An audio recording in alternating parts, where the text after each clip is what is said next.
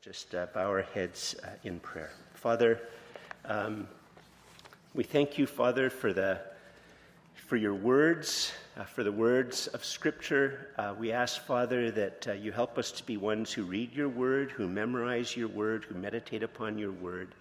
And we, uh, Father, we invite and give you unconditional, unqualified permission for your word to speak at the very depths of our heart and form us. And we ask this and, and offer this in the name of Jesus, your Son and our Savior. Amen. Please be seated.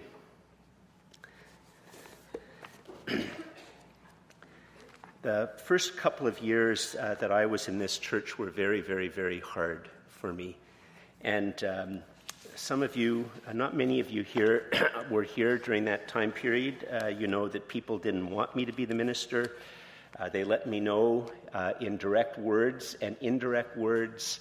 Uh, I had public meetings where people uh, said that my coming here had uh, destroyed the moral tone and character of the congregation, and nobody defended me. it was a very, very hard couple of years, uh, both on myself and my wife.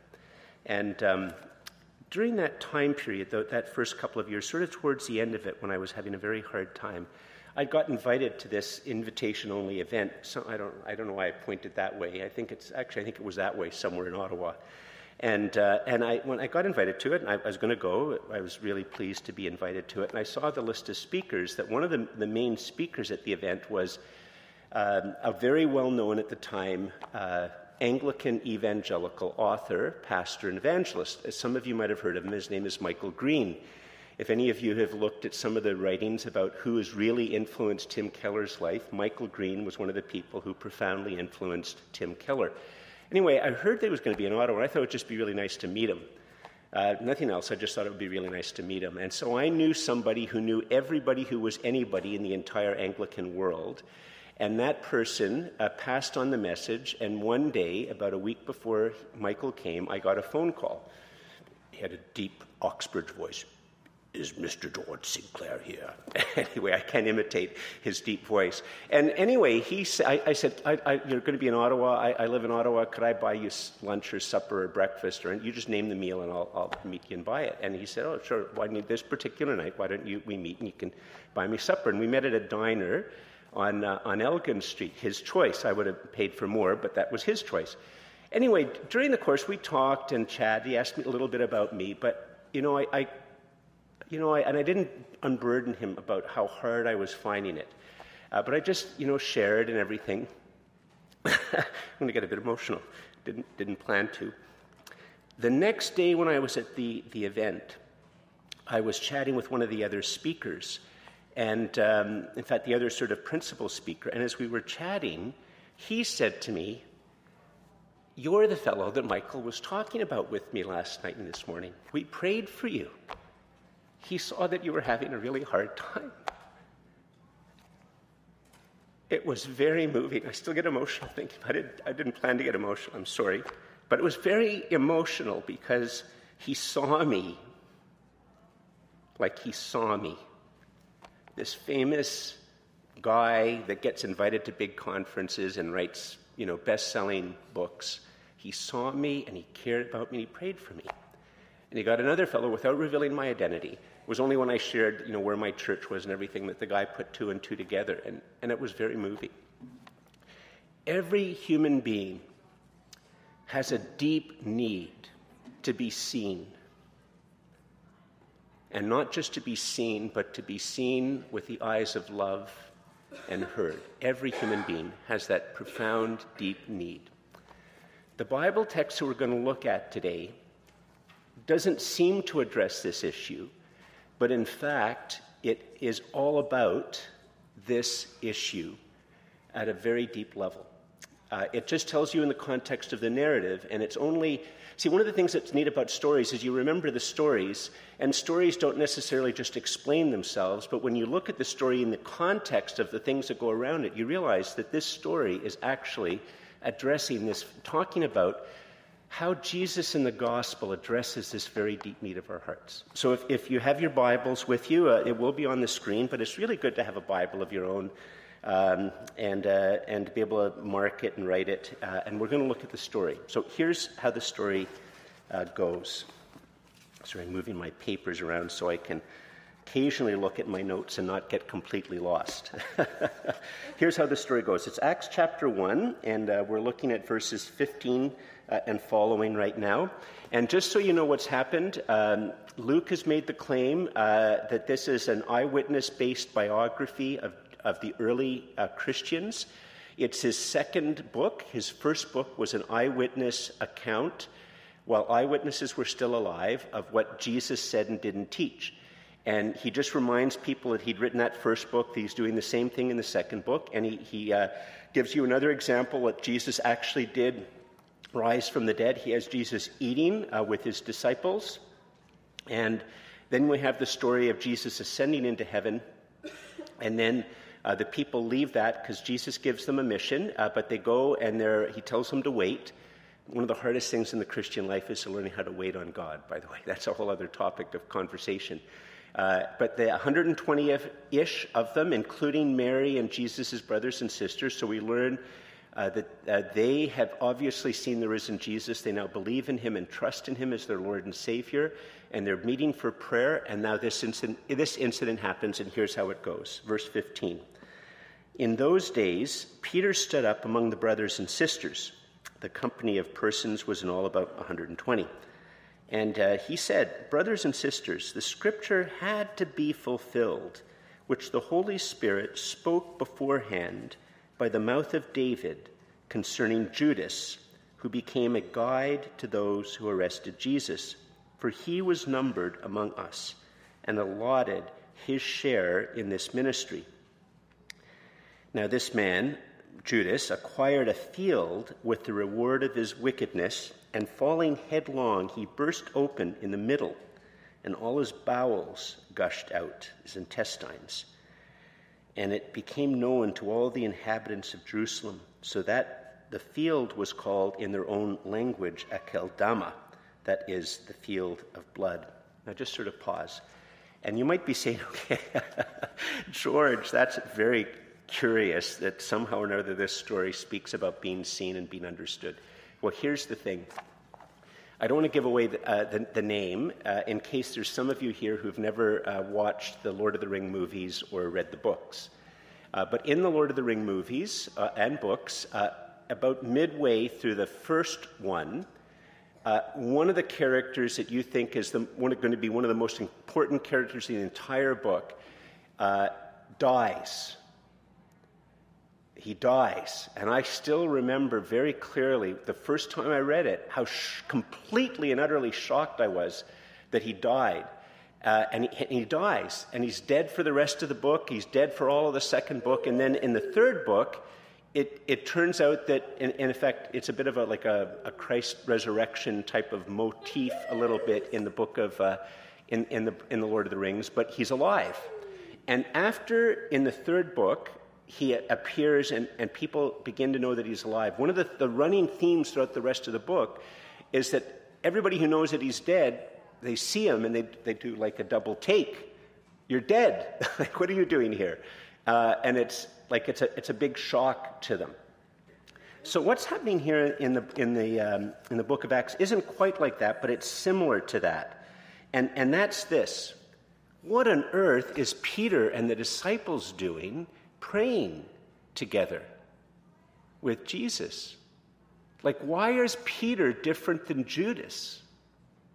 You see, Judas betrayed Jesus. No question about that. But who else betrayed Jesus? Who else denied Jesus publicly? Peter did. And not only did Peter deny Jesus publicly, and, and the other 10 disciples, none of the 11 of them were around when Jesus was being crucified. They all hid, they all denied him, they all fled from him. They all. I mean, Judas was a little bit worse, but there's not a huge difference between Judas and Peter and the other 11, uh, the other 10. So, what is Peter doing there? And why is Peter's fate so different than Judas's fate? And we see here, if, if you look at the two uh, ancient stories, biographies, uh, true biographies of the time, you'll, you'll see that what happened is that Judas, after he betrayed Jesus and he gets paid money, um, and then he has remorse, he has great regret and sorrow over what he's done. And he goes and he brings that and he gives the money back. And uh, the religious leaders, being legalistic nitpickers, say, oh, well, we can't touch that money. Like that money was used to betray people like, yeah, we gave the money, but now you can't. Anyway, that's just a whole other sermon, right? And so they use the money to buy a field to bury foreigners in. And then obviously what happens is Judas discovers that he's still overcome with sorrow.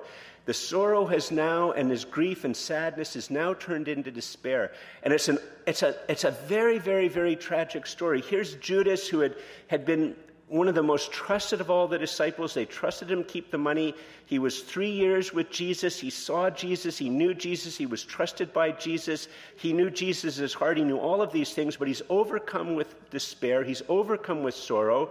He goes and he actually commits suicide by hanging in the field that has been bought with his blood money. And he dies. Not only does he die alone committing suicide, but there's no loved one to cut him down. Like it's very tragic. Nobody cuts him down to the, to the point that his whole body, through decomposition, falls off of the noose and falls on the ground, and it very graphically describes in a non family friendly way his entire guts just burst out, and nobody cleans it up. Like that's a horrible end. It's a horrible, horrible, alone end in despair. Why isn't Peter the same? In, in, fact, actually, we know that, that Peter also was completely and utterly, it wasn't like he's one of these guys that just sort of brazens it out and says, oh, I didn't do anything wrong. No. Uh, in fact, actually, it's really interesting. In, in, uh, in, there's all of the four ancient biographies, eyewitness biographies of Jesus, they all record Peter's betrayal, his denial.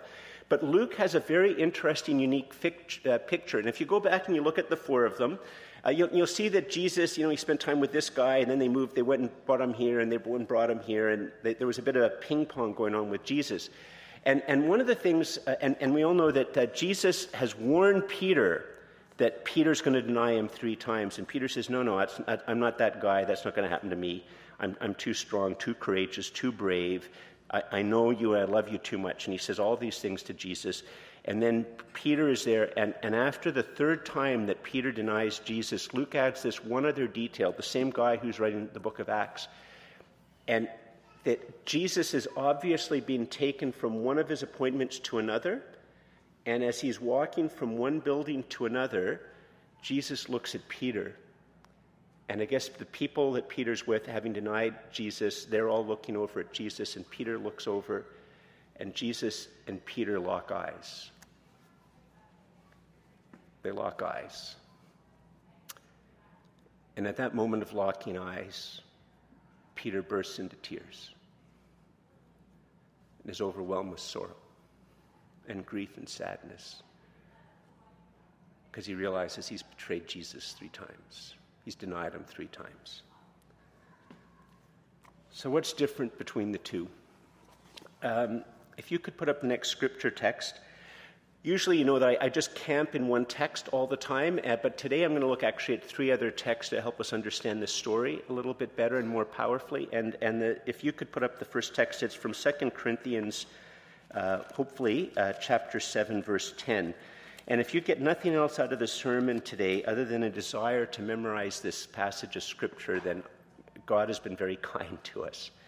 This is a, a very profound text of Scripture, and it says this. For godly grief produces a repentance that leads to salvation without regret, whereas worldly grief produces death. I'll say it again. For godly grief produces a repentance that leads to salvation without regret, whereas worldly grief produces death. Like there's a path set before us when we feel sadness and sorrow and grieve over the wrongs that we've done. And, and all of us probably have experienced either people who have wronged us or people whom we have wronged, where the relationship is permanently ended, And not only is there a grief and a sorrow and a sadness over the wrong that you have done, that I have done, but there's a grief and a sorrow and a sadness that the relationship is permanently broken. And, and the Bible here is saying that there's two types of grief, there's two types of sorrow, there's two types of repent, there's two types of sadness. One of them, when it says worldly, it's in a sense, you know, all despair is rooted in pride. All despair is rooted in pride. And so, in our pride, our sorrow and sadness and grief gets deeper and more extensive in our life. And it just leads to death. That's Judas. Judas had that worldly grief. See, this, this is sort of how, you know, the story gives you, in a sense, like a type of architecture and furniture for the Christian faith. And then you read a text like that and say, oh, that's Judas. That's what that text is illustrating. That's Judas. Peter represents, and the other ten disciples, they represent the godly sorrow. Godly grief, godly sorrow, godly sadness produces a repentance that leads to salvation without regret. And repentance always involves humility, humbling yourself like a little child, and, and acknowledging wrongdoing, and, and asking for forgiveness And one of the things which is so beautiful about this whole story is this whole story. Remember, uh, uh, Luke says that he just wrote another book, and, and this whole story is framed with the message of forgiveness. This is why I, we're going to look at two other texts of the Bible. I don't do this as much, but it's framed with the message of forgiveness. So if you look, if you turn in your Bibles to Luke, you can't use these little booklets obviously for that because it just has Acts, but if you turn to Luke chapter 24, uh, verses uh, 46 to uh, 48. Um, we have here one of the resurrection appearances of Jesus, and he's, he's come to his disciples, and his disciples are all bent out of shape because the, the grave is empty. They're, they're there with locked doors, they're terrified. Uh, the, the doors are locked, the windows are closed, they're terrified. Jesus appears in their midst. He shows them he's alive, and he doesn't tell them, You dirty rats, I never want to have anything to do with you again for the rest of your life. you are such betrayers. I'm getting rid of the 11 of you. I'm going to pick 11 people. No, he doesn't say, I'm going to get. What does he say? Well, he says um, um, several things, but here's one of the things he says. Verse 46 Thus it is written. Actually, uh, you know, it's not on the screen. He opened their mind to understand the scriptures. And, and then he says, Thus it is written that the Christ should suffer and on the third day rise from the dead, and that repentance and forgiveness of sins should be proclaimed in his name to every people group on the planet, beginning from Jerusalem. You are witnesses of these things. Jesus says, I died so you could be forgiven. And that's just how Luke ends. And then look what happens in the story right after this. If you, if you turn in your Bibles now to, uh, to Acts chapter 2, uh, verses 37 to 39. Because what's going to happen after this story, we're going to look at it two weeks from now, but right after this story is the Pentecost, the Holy Spirit comes upon uh, 120 or more of, the, of, uh, of these people. And then Peter preaches his very, the very first Christian sermon. And at the end of that Christian, at that very, very first Christian sermon, uh, is, uh, is this. Uh, now, when they heard this, they were cut to the heart. That's the crowd who'd come together because of the roar of the noise and the tongues of fire and, and people speaking in the languages of all the known people groups of the earth. So, verse 37 Now, when they heard this, they were cut to the heart and said to Peter and to the rest of the apostles, Brothers, what shall we do? And Peter said to them, Repent and be baptized, every one of you, in the name of Jesus Christ, for the forgiveness of your sins, and you'll receive the gift of the Holy Spirit for the promise, this promise of forgiveness of sins. And the Holy Spirit is for you and for your children and for all who are far off, everyone whom the Lord our God calls to himself. I guess if this was a southern congregation, I'd have people saying amen. but if you're watching this, we're not in Alabama or Mississippi, we're in cold Ottawa, although it's going to be a really beautiful day today.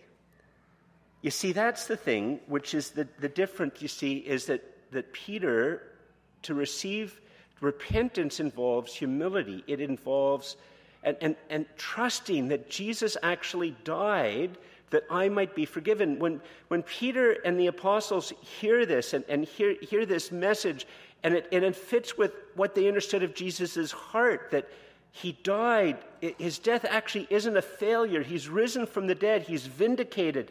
And, and his death is this profound act of forgiveness. If you could put up the first point, you see, here's the wonderful news of the gospel. In Jesus, God forgives your inexcusable sin. Peter had no excuse. Peter, before the cock crows a couple of times, you're going to deny me three times. And he goes and does it. What's Peter's excuse going to be? Oh, Peter, Jesus should have warned me. Oh, yeah, dang, you did warn me. Like, I don't know. See, here's the thing that's so powerful that Jesus, in Jesus, God forgives your inexcusable sin. Now,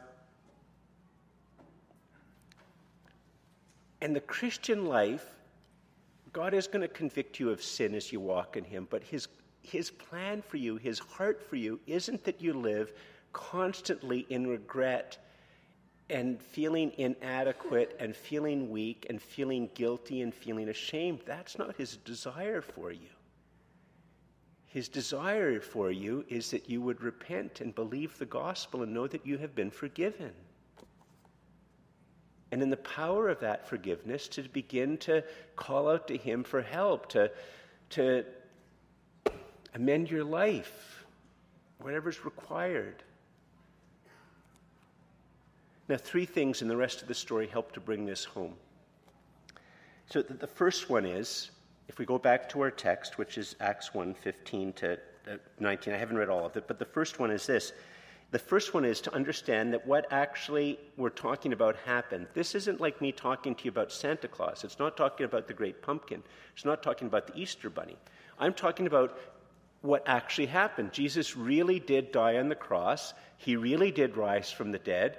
And if he really did die on the cross and rise from the dead, then what he says is and who he is is vindicated. It means that we should believe it, and, he, and it all happened in history. Actually, if you just, it's not going to be on the screen. If you look up at verse 15, when it says in those days to begin it, that's a very significant phrase. It doesn't say once upon a time. once upon a time, there was a, you know, a princess and she falls into a sleep. Or, no, it doesn't say that. It says in those days. It's like, it's like, you know, a couple of us old guys saying back in the day. we used to do this, you know. Like, actually, I could have said, like, back in the day when I wanted to get a hold of Michael Green, there weren't cell phones. So, back in the day, you had to find their home number. There were these things called phone books back in the day. That's what Luke is saying. Back in the day. And then, if you, if you look at it as, as well in, in, uh, in verse 19, when it says, It became known to all the inhabitants of Jerusalem what happened to Judas, that's one of the other things which is so powerful. It's, it's why only the, the real resurrection of Jesus accounts for the birth of Christianity and the growth of Christianity. Jesus died in a way that everybody knew that he had died. And, the, and everybody in Jerusalem would have known that the grave was empty. And everybody in Jerusalem would have known that they, they couldn't find the body. And everybody in Jerusalem would have known, starting in a few days, that people had seen him alive. It was a public event in terms of what had happened. So it's a true event. It helps us to understand that when God says that there is a way of coming to Him, that we can experience sorrow over whatever we have done, but when it is combined with repentance, humility and repentance, and trusting in the gospel, it leads to life, not death. And the other second thing which this story shows, which helps bring us home, is that God Himself is telling you this. It's not just George Sinclair, it's God telling you this. Look at what happens here in verse, uh, in verse 16. Brothers and sisters, the scripture had to be fulfilled.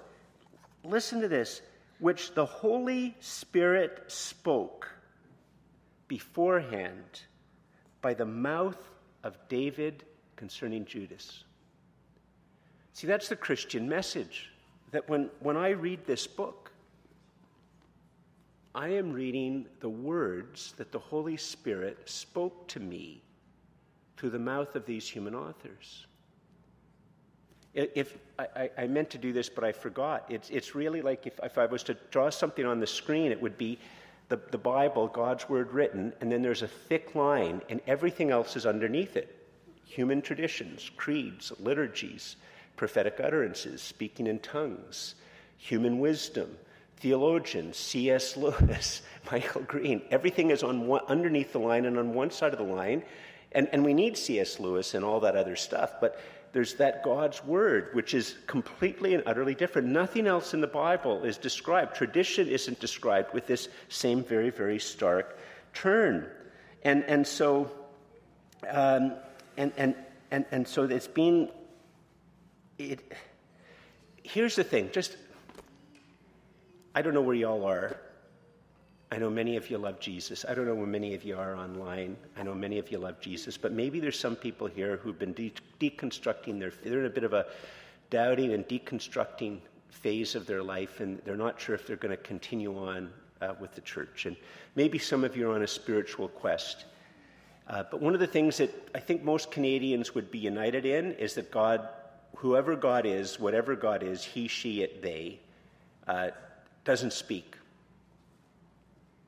That would probably be one of the criteria that Canadians give. Well, if God exists, he, she, it, they, uh, God doesn't speak. Some type of force or something like that.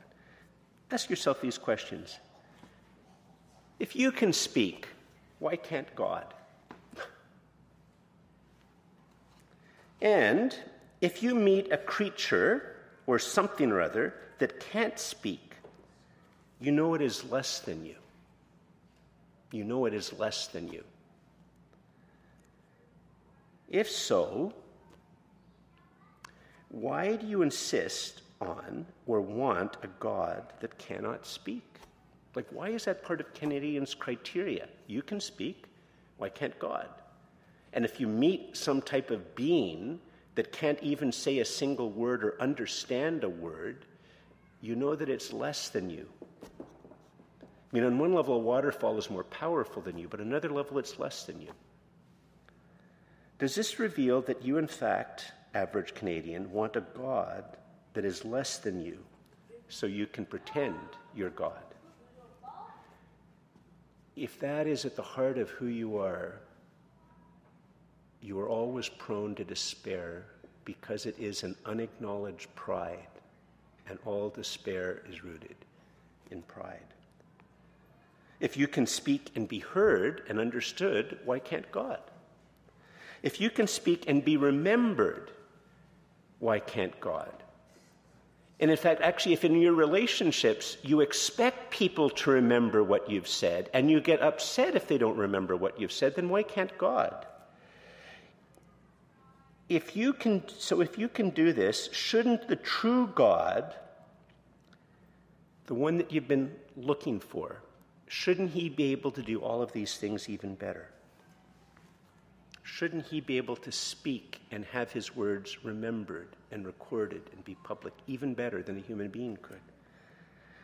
You see, the resurrection validates Jesus and his message, but it's also, in fact, as you think about it, that reason itself will also tell us that the God that he reveals is the God that, in fact, we are looking for and other gods aren't gods. And then it's even more as you understand, well, this next bit, the third reason why God's heart for you is that you would experience a godly sorrow and sadness and grief over the wrongs that you have done. Let, us look how the text concludes. Verse 20. So, you know, he just described what's happened to Judas. And then in verse 20, uh, Peter goes on, For it is written in the book of Psalms, May his camp become desolate, and let there be no one to dwell in it, and let another take his office.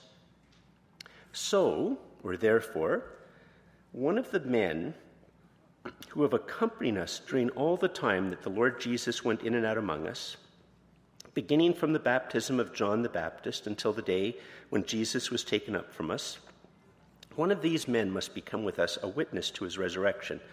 Uh, and what they're saying is, in a sense, uh, that they know actually from, I'm not going to show you the text, but Jesus sort of said that there'd be 12 apostles. Um, it's sort of uh, what he's about to do in, in, Acts 2 is, in a sense, there's to be a new Israel and a, a new mission to the world. And uh, we'll look at that over the next three, three weeks and then, and then following. And so they know that there's a gap and they need to replace him. Uh, and so, verse 23, uh, they put forward two candidates Joseph, called Barsabbas, who was also called Justus, and Matthias. And they prayed, that's the 120 of them, and they said, You, Lord, who know the hearts of all, show which one of these two you have chosen to take the place in this ministry and apostleship from which Judas turned aside to go to his own place. And they cast lots, I'll talk about that in a moment. They cast lots for them, and the lot fell on Matthias, and he was numbered with the 11 apostles. Now, here's the thing about the text.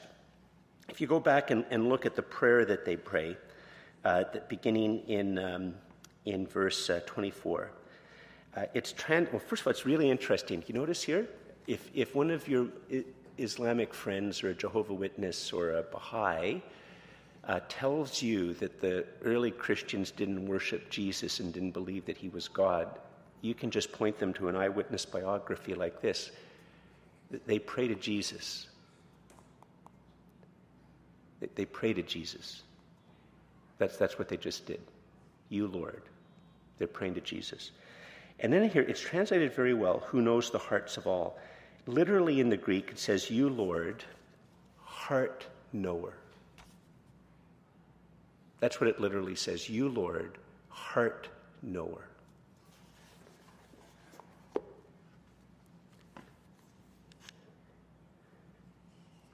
You see, this, this is one of the things which is so just profoundly beautiful about this text.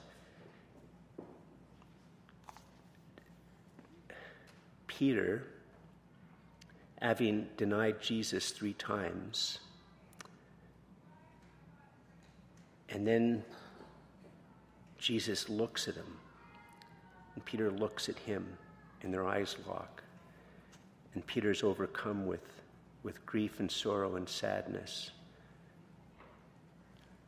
But then in the days that are to come, and with the resurrection, Peter comes to realize that Jesus is his heart knower.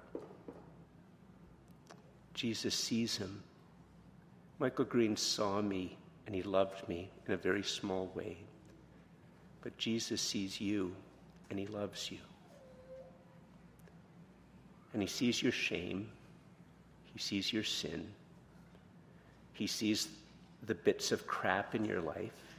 For those of us who are here who are struggling with senses of profound failure, maybe as failure is in relationships or as, as parents or financially or in job or all of the above and 10 others. Jesus is the heart knower who sees you. In fact, if you could put up the point, Claire, Jesus is the heart knower who sees you and died for you so you can be forgiven and be free. That's who Jesus is. That's who died on the cross for you. The one who died on the cross for you is your heart knower who sees you.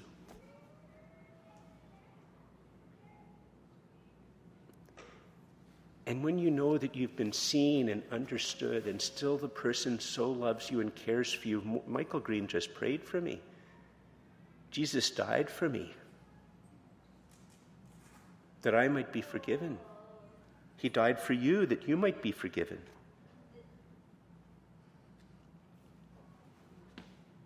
Now, some of you might say, just, just in closing, George, you know, you said all about this and it sounds all good. And then they go ahead and they cast lots to make a decision. Like that just sounds like something out of paganism or something just completely and utterly crazy.